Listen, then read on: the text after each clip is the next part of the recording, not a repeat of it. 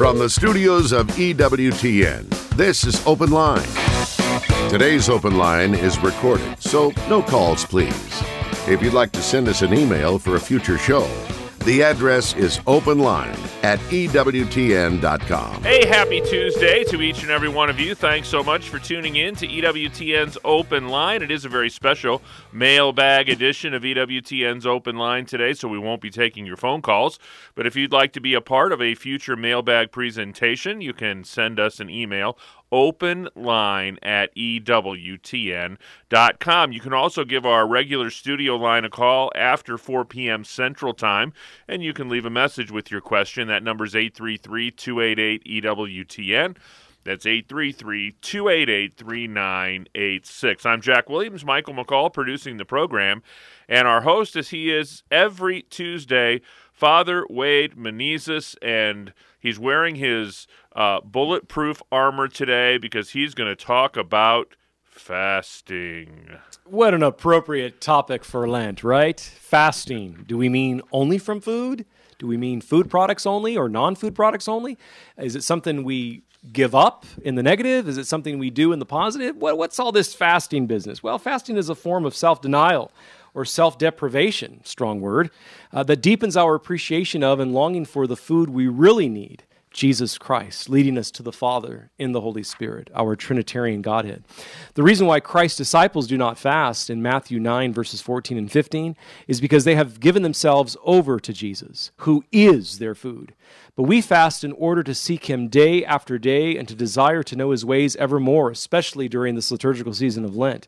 We fast so that this Lent Christ will become our all, even beyond the source and summit of the Christian life, that is to say, the receiving of the most holy Eucharist, which is the gift par excellence of Christ's uh, leaving us, following his ascension into heaven until he comes again, the, the beauty of the most holy Eucharist. No longer ordinary bread and wine at the words of consecration, but really, truly, and substantially the body, blood, soul, and divinity of our Lord Jesus Christ. But we can receive him up to twice daily, provided the second time is a full Mass.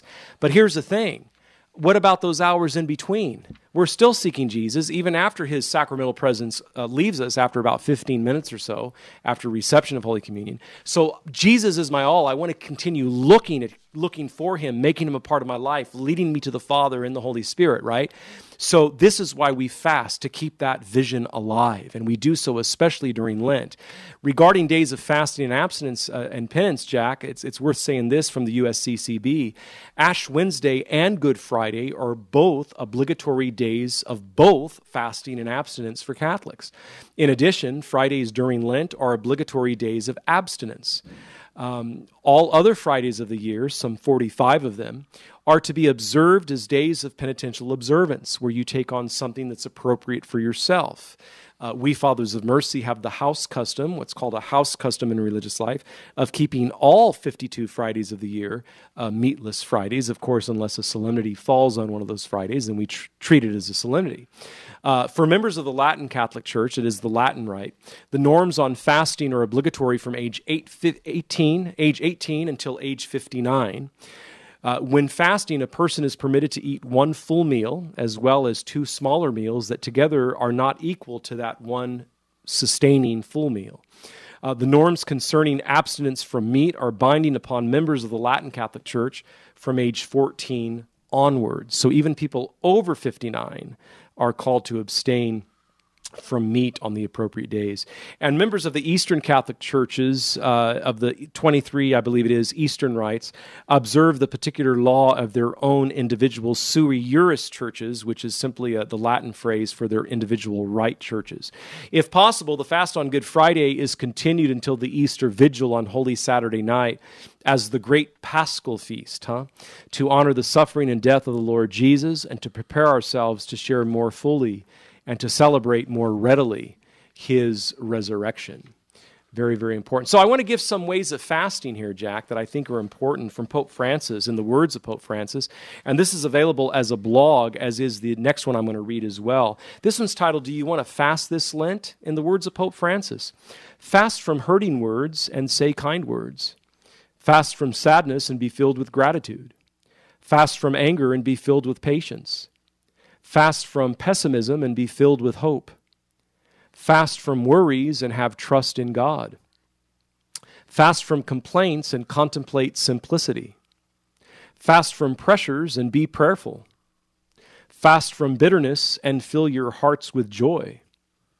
Fast from selfishness and be compassionate to others. Fast from grudges and be reconciled. Fast from words and be silent so you can listen. So, do you want to fast this Lent? There's some non food product ways of fasting right there from our Holy Father. And then I title this Try a Different Approach to Fasting This Lent. Lenten fasts have a tendency to be oriented toward giving up things like food, television, or coffee, and this is a good thing, but there may be other creative ways that we can welcome Jesus' healing touch into our lives this Lent. And here are some suggestions you may want to consider uh, from the Word Among Us, I received this article and I adapted it a little bit to this prop- appropriate scripture quote.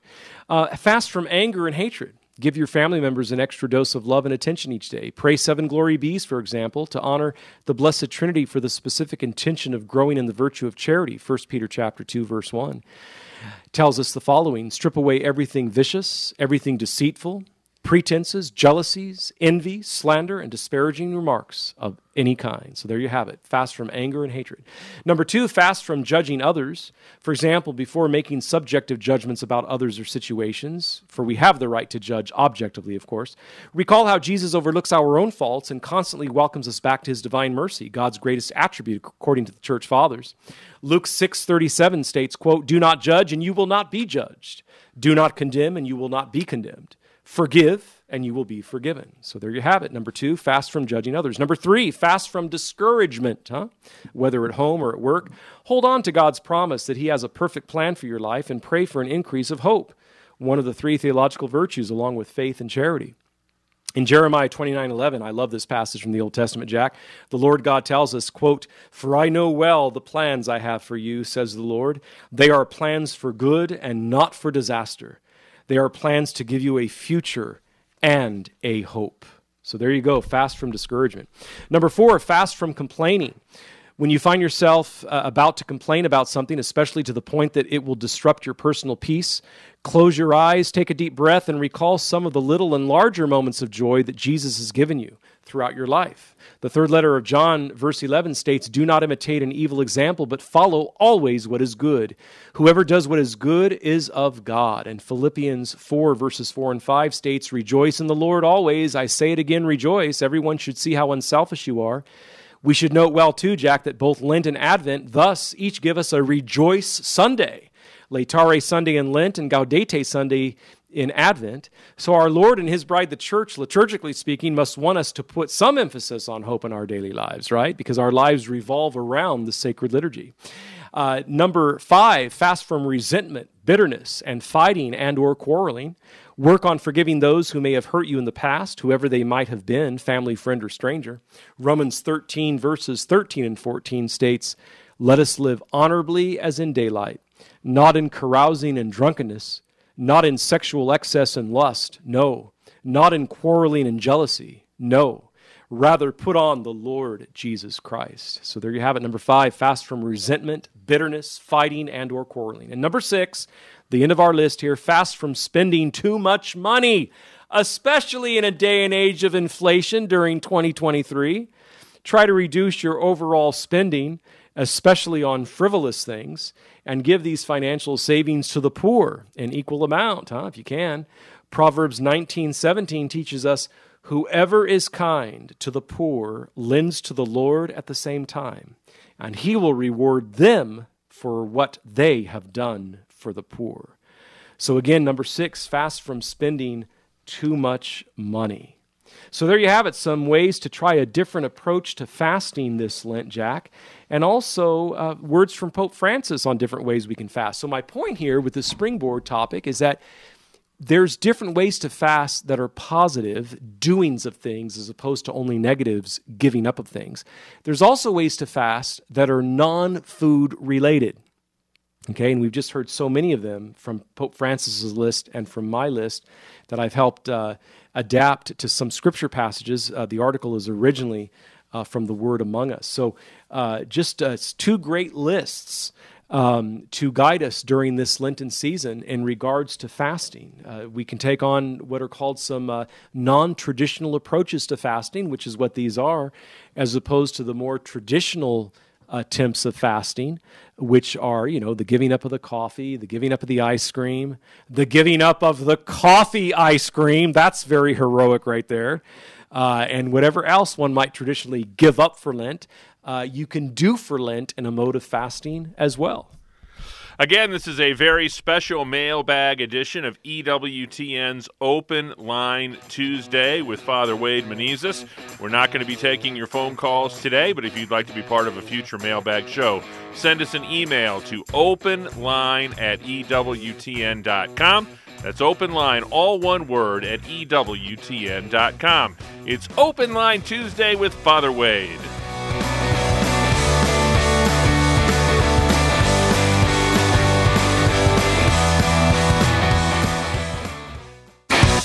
This is Open Line on the EWTN Global Catholic Radio Network.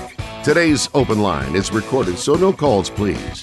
If you'd like to send us an email for a future show, the address is openline at EWTN.com. You know, EWTN's religious catalog is your online destination for gifts and holy reminders for Lent and Easter by Catholic. Shop EWTNRC.com today and you can receive regular emails from EWTN's religious catalog. Just visit EWTN.com and click on subscribe. Again, a very special mailbag edition of EWTN's Open Line Tuesday. But we do have a caller that is held over from a previous live show, and we wanted to give her the opportunity to talk to Father Wade.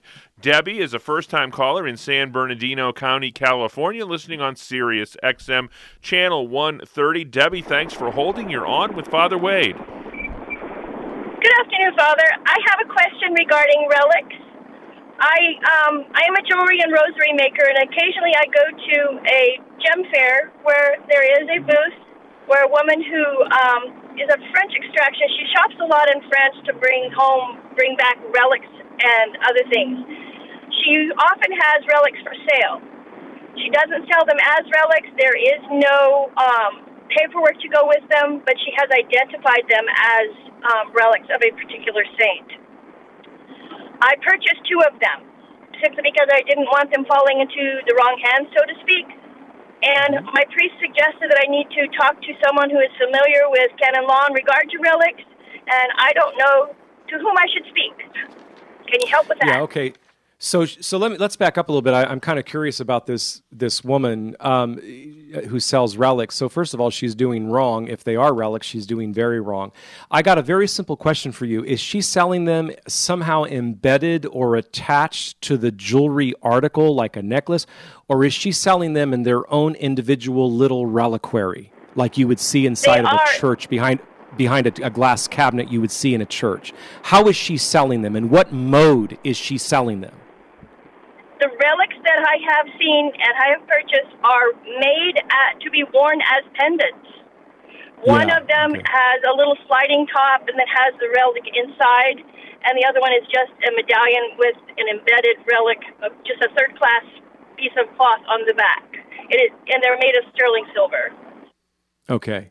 Well, third class relics you can have on your person. That's when uh, a 100% wool or 100% cotton cloth is touched to a first or second class relic. First class relic is something actually of the body of the individual who's been beatified or canonized.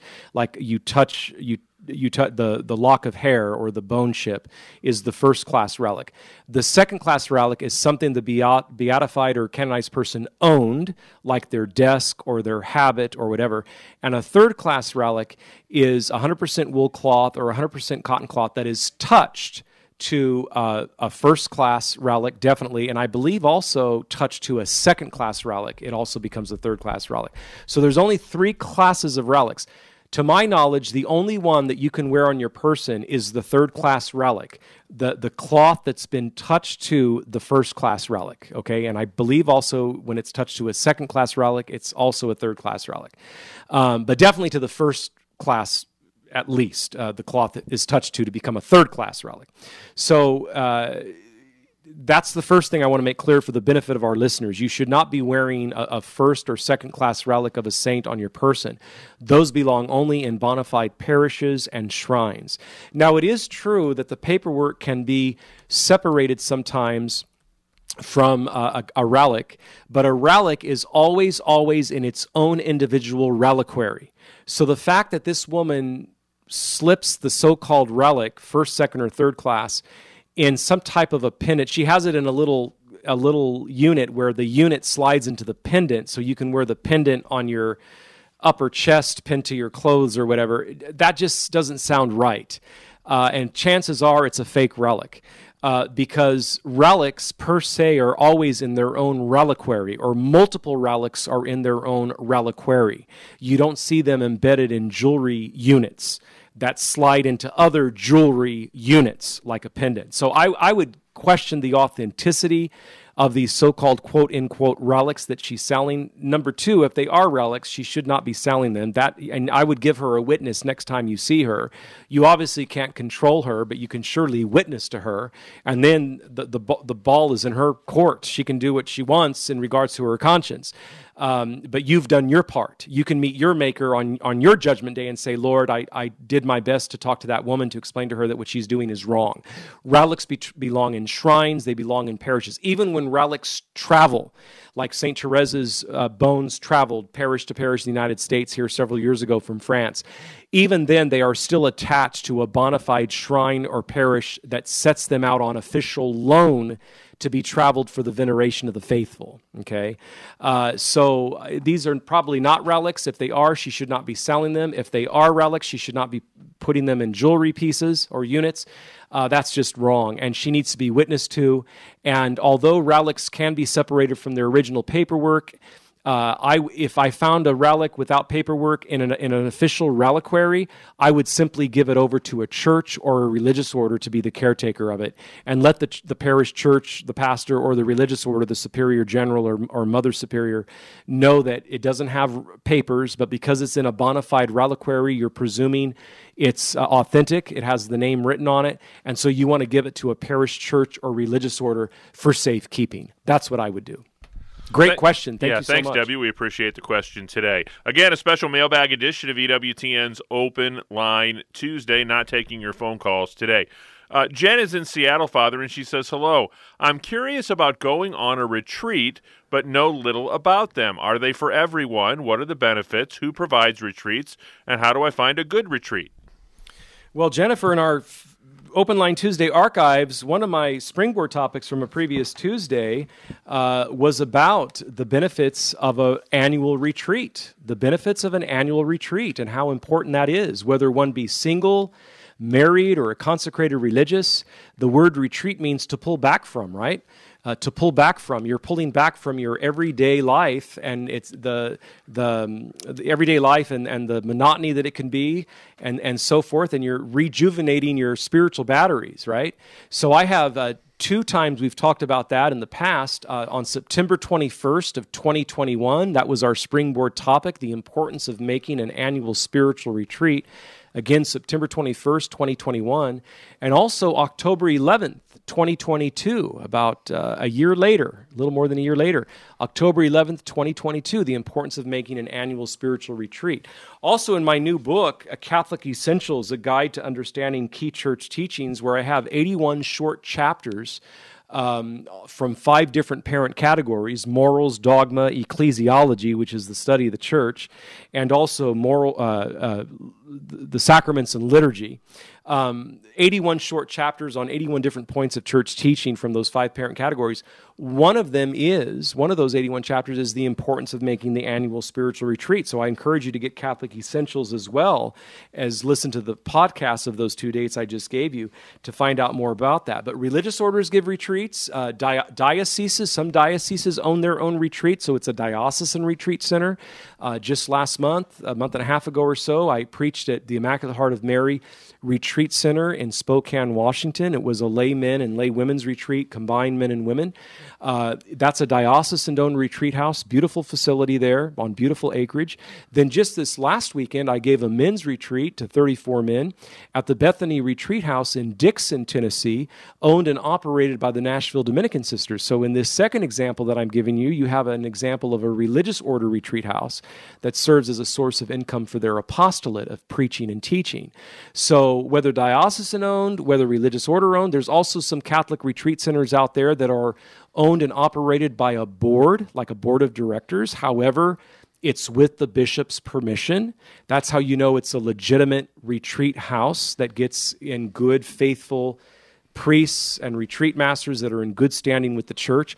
But eh, once you research a retreat house in your area, look at its schedule for upcoming retreats, and you'll see such things as men's retreats, women's retreats, young adults retreats, widow and widower retreats, father son retreats, mother daughter retreats, etc., priest retreats, uh, consecrated religious retreats. You'll see different retreats and, and discern which ones are in line with your state in life. If you're a wife and mother, maybe you want to take a, a, a women's retreat, or more specifically, a, a, wife's retreat or, a mother's retreat, uh, a women's retreat for wives and mothers. So they'll spell out on their retreat schedule that's usually posted at least a full six months in advance of what retreats are coming up. But again, that word retreat means to pull back from. We're pulling back from our daily uh, grind, our daily hustle and bustle of whatever our state in life and vocation is. And we pull back. You know, we talk about the, the soldiers retreating from the front lines of battle. Well, they're either retreating because things are going bad and they got to retreat, or they're retreating because things are going good and they can afford to pull back a little bit. But regardless, they're pulling back. And that's what we're doing when you're taking a retreat. Maybe things are going good in your secular life. They're going really good. They're going well. Well, you still want to retreat, right? Maybe they're not going so good. Maybe they're going rough with the, the fighting of, of the culture and the society. Well, you still need a retreat.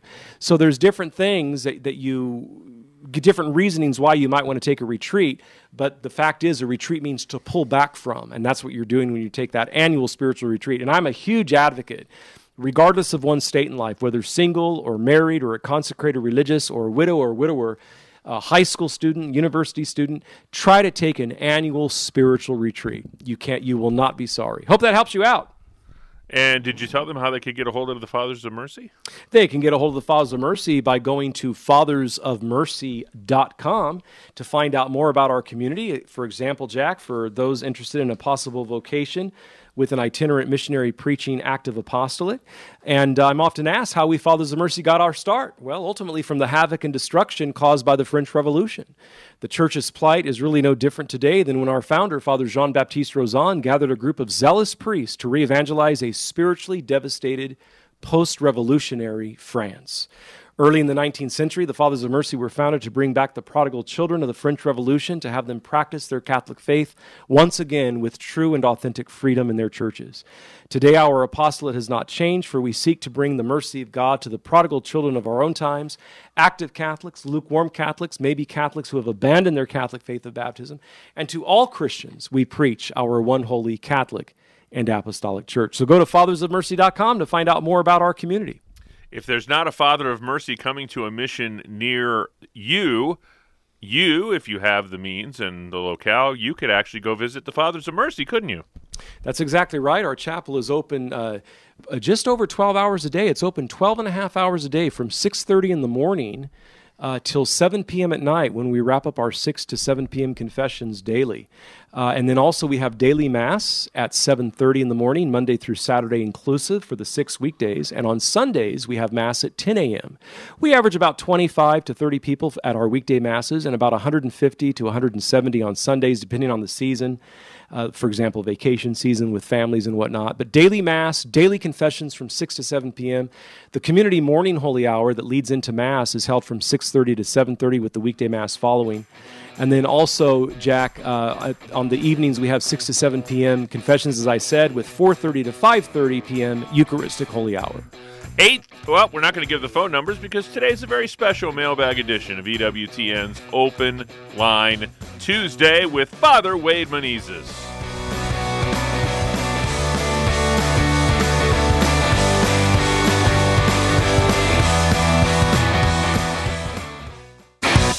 This is Open Line on the EWTN Global Catholic Radio Network. Today's Open Line is recorded, so no calls, please. If you'd like to send us an email for a future show, the address is openline at EWTN.com. Again, a very special mailbag edition of EWTN's Open Line Tuesday. Uh, if you'd like to be part of a future Open Line program, just send us an email. That email address is openline at EWTN.com. Scott writes in Father Wade, can a non Catholic believer recite the Rosary? I have been doing so at lunch during my work week and when I can find a quiet place on the weekend for the past week with the intention of seeing my family come to Christ. I find it very fulfilling and feel my family is slowly being drawn in just this week of the Rosary.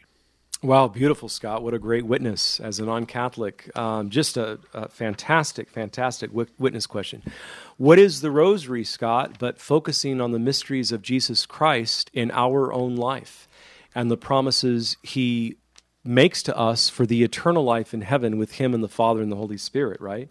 I mean, the joyful mysteries help us to learn the meaning, the virtues, and the trials of everyday family life precisely because they focus just on the Holy Family of Nazareth, the Annunciation, uh, the visitation, the Nativity of our Lord, the presentation of the Christ child in the temple, and the fifth joyful mystery, the finding of the child Jesus in the temple after being lost for three days.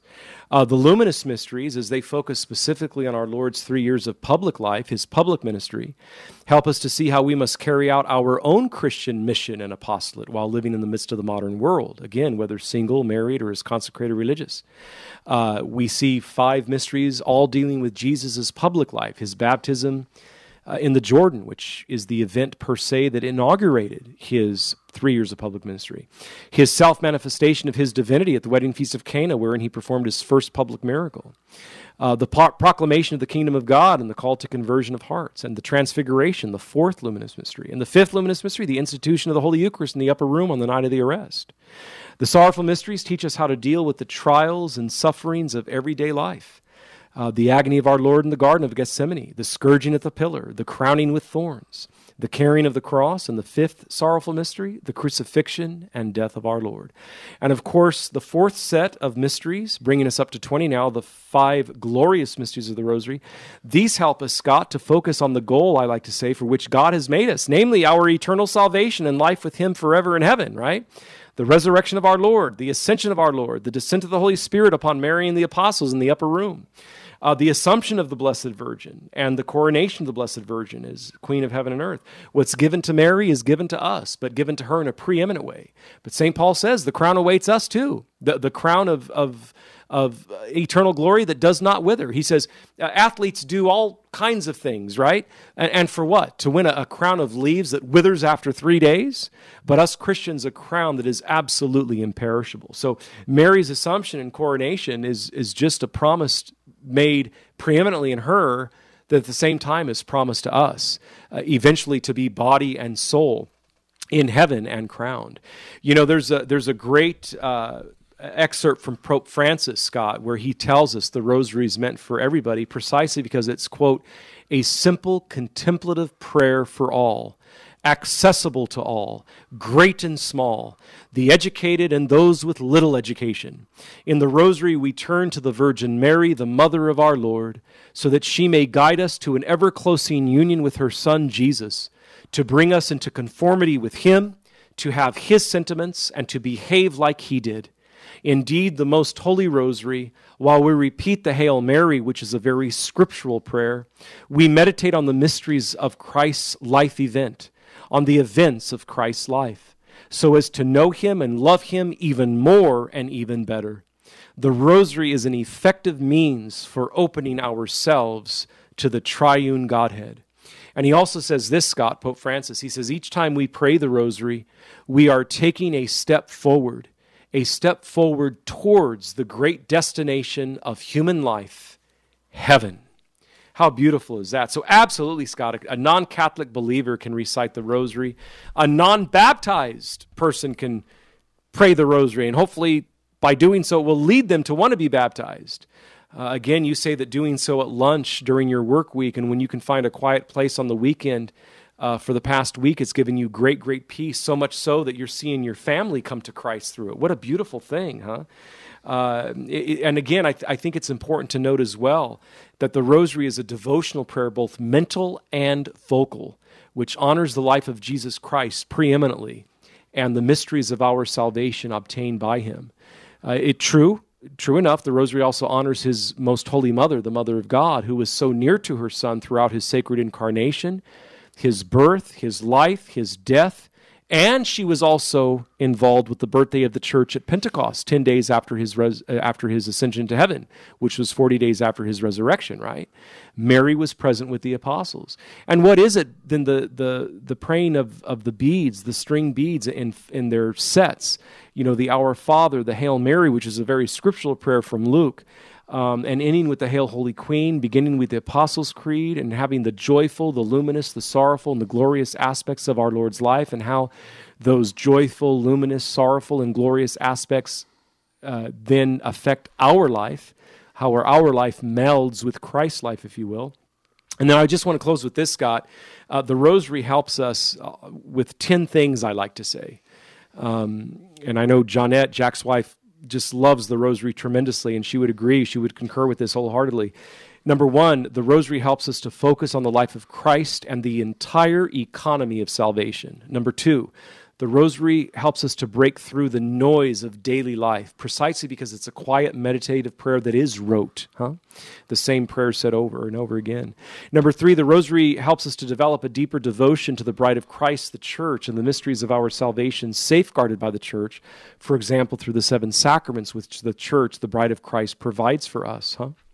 Uh, number four, the, the rosary helps to strengthen the church in her many and varied apostolates, active religious orders, uh, contemplative religious orders, uh, families and family life, marriages and family life, singlehood and singles living in the world, uh, proper work ethics, and so forth. Huh? Uh, the rosary, number five, strengthens our marriages and families and our personal lives. Number six, the rosary increases our prayer life and discipleship. Number seven, the rosary helps to bring about world peace. Think of the message of the rosary of Our Lady of Fatima to the three shepherd children in 1917, very prophetic, that the rosary would help bring about world peace. Number eight, I love this one the rosary helps fight off evil and literal demonic influences. It helps to fight off evil and literal not metaphorical, but literal demonic influences. The rosary helps to combat secular humanism and relativism.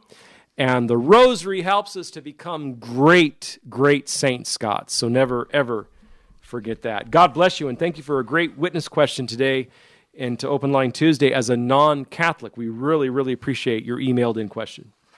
And again, it's a very special mailbag edition of EWTN's Open Line Tuesday. If you'd like to be part of a future show, you can send us an email, openline at EWTN.com, or you can dial our regular studio line. That's 833 288 EWTN.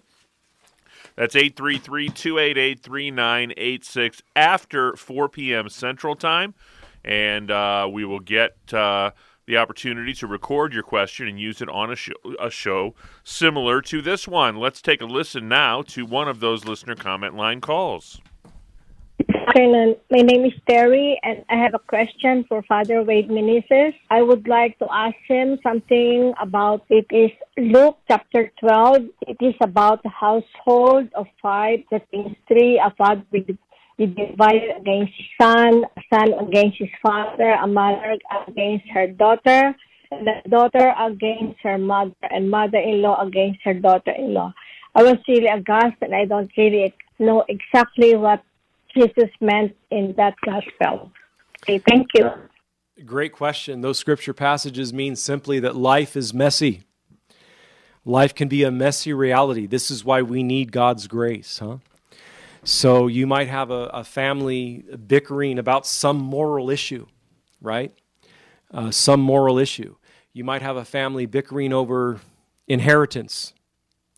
You might have a family even uh, fighting over the very existence of God. Maybe there's some atheists or atheists in the plural. And the, fa- the fighting of all places takes place at the Thanksgiving dinner table, huh? So life is messy, and we, needs God, we need God's grace to help keep us on the straight and narrow road uh, straight to Him. Uh, we don't we don't want to lose out on our salvation. You know, Philippians 2:12 says, "Work out your salvation with fear and trembling," and that fear is a filial fear, not a servile fear. And the truth is, uh, Jesus admits in the Gospels that uh, he will cause division. And these passages about family life, the mother against the daughter in law, the daughter in law against the mother in law, the father against his son, the son against his father, is proof of that.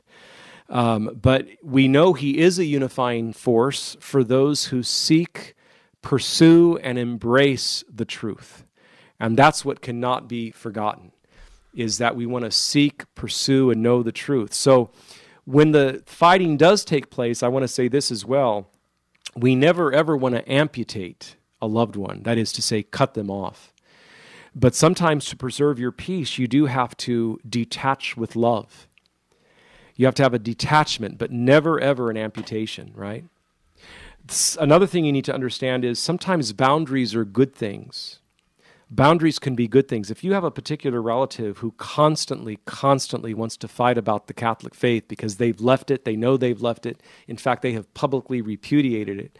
So whenever uh, the Thanksgiving dinner comes around, for example, they want to fight and argue about it. Well, and you're hosting that year, sometimes boundaries are good. Maybe uh, you won't invite him that year, but send him a beautiful, beautiful Thanksgiving card. Again, you never ever want to amputate. But you do have a right to detach with love. And you also have a right to set up boundaries because you want to pursue the truth and share the truth with other, others, but they got to work out their own salvation going back to Philippians 2:12. They got to work out their own salvation with fear and trembling. And hopefully hopefully that'll be a filial fear and not a servile fear. The servile fear is a, is a fear of punishment master under slave, so, so to speak, the fear of a punishment coming. But the filial fear is the fear of a son or daughter who doesn't want to disappoint precisely because they know the parent loves them. That's a filial fear from the Latin filius, which means son, or colloquially it means son or daughter or child, right? So uh, we want to have a filial fear of God, not a servile fear of God. The other thing I want to talk about here in, in wrapping this up about uh, family dissensions and family infighting and so forth when it comes to Christ and his teaching specifically is uh, when we give fraternal correction, we need to do it privately, charitably, and rarely. This is a teaching from St. Thomas Aquinas. Uh, he says, whenever we give fraternal correction, we want to do it privately, charitably, and rarely. Privately, so as not to embarrass the person in front of other people. Charitably, because charity demands it as the queen of the virtues. And rarely, because they're an adult they got to work out their own salvation with fear and trembling, right? But then he also gives us the very definition of fraternal correction. He says, fraternal correction is an attempt. An attempt. Notice he doesn't call fraternal correction a successful endeavor. It is not a successful endeavor. It can be a successful endeavor, but he doesn't call it that up front. He calls it an attempt. He says, fraternal correction is an attempt to bring back a loved one back around to the fullness of truth a loved one who has strayed from the truth. Fraternal correction is an attempt to bring back a loved one back around to the fullness of truth, a loved one who has strayed from the truth. And to do that, we do it privately, charitably, and rarely. Privately, so as not to embarrass the person in front of other people. Uh, uh, charitably, because charity is, is the queen of the virtues. And uh, rarely, because they're an adult right? Uh, they got to work out their own salvation, and that's important uh, to remember. So we want to follow those three guideposts, those those three hallmarks of fraternal correction. Uh, so to quote what it is you're asking about, uh, Jesus says in Luke 12, the father shall be divided against the son, and the son against the father, the mother against the daughter, and the daughter against the mother, the mother-in-law against the daughter-in-law, and the daughter-in-law against the mother-in-law. Right? Uh, so there you have it. And uh, uh, we want to make sure that, that we don't fall into that trap. But if we do, we have the right to detach with love if we can't make headway charitably. And we have the right to have boundaries that are in place, but they need to be boundaries of love, boundaries uh, that do not amputate. Great question. Thank you so much. Got an email here from Thomas, and he says Dear Father Menezes, I was on a program on a previous Tuesday and asked you why there would be guardians at God's throne in heaven. I mentioned that I had read this in St. Faustina's diary, but I could not reference it when I called you. The subject paragraph is paragraph 781, found in Notebook 2 of her diary. My thinking is that because God knows everything, and if He does not want something or somebody in heaven, that something or somebody is not going to be there. My further thinking is that guardians at God's throne are the cherubim with flaming swords, uh, are her images to make a point, just as the pearly gates, quote unquote, are used to describe the entrance to heaven. Am I thinking correctly? I'd say you're partly thinking correctly. You don't mention anything in your question, Thomas, as a statement on your part um, about angels simply adoring God, angels simply surrounding the divine and heavenly throne. Uh, I want to quote the diary of St. Faustina particularly what you just made reference to, number 781, she says this um, O love, O queen, uh, love knows no fear. Okay, so she's calling love, the greatest of the three theological virtues, a queen. Okay? O love, O queen, love knows no fear. And I just talked about the difference between filial fear and servile fear with the previous uh, emailer's question, or call, caller's question, excuse me. O love, O queen, love knows no fear. It passes through all the choirs of angels that stand on guard before his throne. It will fear no one. It reaches God. In other words, it passes through his angels. It reaches God as in and is immersed in him as in its sole treasure. This is why we say God is love, right? The cherubim who guards paradise with flaming sword has no power over love. O pure love of God, how great and unequaled you are. Oh, if souls only knew your power. So, in this little paragraph of 781, she's acknowledging that love is a queen. Love can pass through the angels guarding God's throne and penetrate straight into God. Because God is love, is what she's saying. And then God espouses a pure love outwardly. She says, "O pure love of God, how great and unequaled you are! Only if soul, oh, if only souls knew your power, souls would be more comforted if they knew God's love. But some see God as a wrathful God. The last thing they see is His love. This all reminds me of a great quote by Saint John of the Cross, the great Carmelite mystic. Now, now listen to this quote. It's an oxymoron. He says, "Love is the only thing that can capture and bind God." Love is the only thing that can capture and bind God. And that's what St. Faustina is telling us here in this number 781 of her diary. But the quote itself is from St. John of the Cross. Love, the greatest of the theological virtues, and God Himself is love.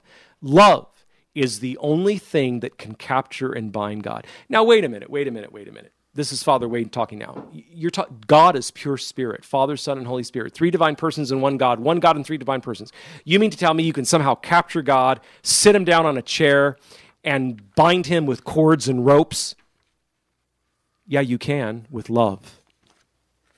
Because God is love, and that love that, that we're called to mold our own love after His love because we let His love first meet us, first penetrate our beings we then are able to give love to others. Love is the only thing that can capture and bind God, St. John of the Cross. And, and this is what St. Faustina in her diary, paragraph number 781, is trying to tell us that, O love, O queen, who knows no fear, you pass through all the choirs of angels that stand on guard before God's heavenly throne because you fear no one you go through them and you reach God and you become immersed in Him as its sole treasure, as God's sole treasure. The cherubim who guards paradise with flaming sword has no power over you. O pure love of God, how great and unequaled you are. Oh, if souls only knew of your power. That's pretty powerful. So that those are the themes that I would say, uh, Thomas, that we need to look at. That God is love, that love uh, penetrates God, God sends back that love out to individuals, and we're called to share that love with others. And love is a true, authentic love, the greatest of the three theological virtues, is afraid of no one. Great question. Thank you so much. Let's take a listen to another one of our listener comment line calls. Yes, my name is Brenda, and I'm from Trinidad, Colorado. And I was just stating, you know, I know being brought up for Advent it was not a big deal. They used to buy us things all year round. So we were lucky if we got one gift. And now I, I've raised my kids like that. And now they just so materialistic. Well, how do you get them to change? Yeah, good question. We can grow up very, very material, materialistic, especially those of us living in the West. You know, uh, I, I still remember being a teenager and watching the visit of Mikhail Gorbachev and his wife Raisa walking on the sidewalks of downtown Manhattan. And he was walking with President Reagan and Nancy Reagan, the two couples, side by side. And while the four of them are walking side by side, Nancy Reagan, Ronald Reagan, and Mikhail Gorbachev are all uh, clearly in conversation with each other, but not Raisa. Raisa's head is totally tilted upward, looking left, then right, left, then right, left, then right, purely in amazement of this Western culture, this Western world, okay? And we can become very materialistic. Now, I'm not saying she was wrong in having those thoughts. I, I believe she was in awe in a good way. Okay, I believe she was in awe in a good way. And I'm not saying that's wrong, but I'm saying is when we have the gift, we should not take advantage of the gift. And and we those of us living in the West, Americans can become very, very materialistic, very, very um, wanting of things, greedy, uh, and so forth. So much so that once practicing greed, we can actually end up practicing the opposite extreme of greed, which is wastefulness and being very, very wasteful. Think of all the food that's thrown out, for example, that goes bad or that's not eaten in a restaurant. Um, and so the median virtue found halfway between um, greed and wastefulness is generosity. We ha- we need to have a generous spirit towards things. So not be so greedy that I don't want to loan it out to others, but not be so wasteful that I want to throw it out before giving it to another. Right. So St. Thomas Aquinas teaches that the median virtue found halfway between greed and wastefulness. Greed is also known as avarice. The median virtue found halfway between greed and uh, or avarice and wastefulness is generosity, having a generous spirit. So, I would say in the moral life, this is the best way to overcome materialism, is to be generous, have a generous spirit, uh, to not want to. Um, be so greedy, have a generous spirit of not wanting to be so wasteful. One of the things I like to recommend to people during Lent, which this liturgical season is the one we're in right now, Lent, while you're hearing this broadcast of this mailbag show of Open Line Tuesday, is to go through your home, your closets, your drawers, uh, household items, uh, clothing items, uh, maybe some food products that you have an abundance of, certain canned goods that are still have a good date on them.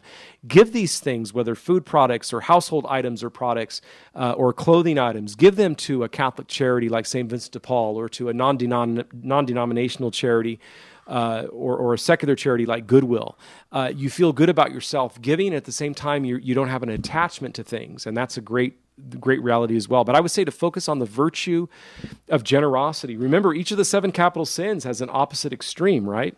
Well, the opposite extreme of uh, greed or avarice is wastefulness, and, and we don't want to we don't want to be that way, nor do we want to be greedy. Great question, thank you so much. A great question, by the way, especially during this liturgical season of Lent, where we want to focus on not being so materialistic. So, fantastic question. Um, you know, we've been bringing you the Rosary here at EWTN Radio twice a day for over 25 years. You can tune in every morning at 5:30 a.m. Eastern for Mother Angelica and the sisters, or you can turn in every evening, tune in rather every evening at 9:30 p.m. Eastern, uh, and you can hear Father Benedict Groeschel and Simonetta only here on EWTN Radio. Father Wade, we had a question in a previous uh, episode that came in from one of our YouTube uh, listeners who wanted to know what is RCIA. Oh, great question. It stands for Rite of Christian Initiation for Adults. It's the program officially set up through the diocese um, where catechumens, that is, non Catholics, whether not even yet baptized, so they're not only non Catholics, they're non Christians, or possibly a Protestant who wants to enter the Catholic Church and already has a valid baptism in their Protestant faith, can come in to receive the remaining two sacraments of initiation, which would be confirmation and Holy Eucharist. So, RCIA, they receive either all three sacraments of initiation baptism, confirmation, Holy Eucharist. That's if they're not baptized or there's uncertainty about their Protestant baptism, for example, if it was done in the proper Trinitarian formula. But if they have that certitude that their baptism was valid from their Protestant faith, then all they have to do is receive the other two sacraments of initiation, confirmation and Holy Eucharist. Well, the RCIA program is the program that takes in these so called catechumens, the non Catholics, but they're entering the Catholic Church and they will do so at the Easter Vigil. Father, would you leave us with a blessing? I certainly will, Jack. May the blessing of Almighty God, the Father, and the Son, and the Holy Spirit descend upon all of our Open Line Tuesday listeners during this Lent and always, and remain with each and every one of you this day and always. Saint Joseph, terror of demons. Pray for us. On behalf of our host, Father Wade Menezes, our producer, Michael McCall, I'm Jack Williams. Thanks so much for tuning in to EWTN's Open Line Tuesday. Back at it tomorrow. Until then, God bless.